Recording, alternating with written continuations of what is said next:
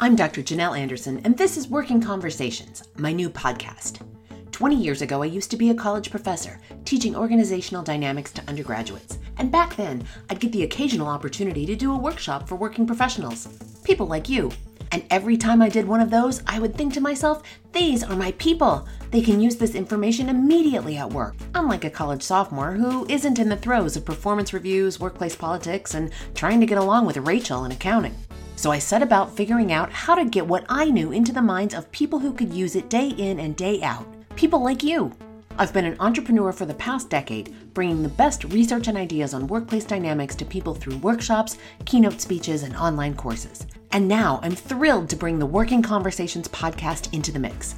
Each week, I'll be sharing some of the latest research on workplace dynamics and translating that research into actionable tips that will make your work life incrementally better. And it may even improve your relationship with Rachel in accounting.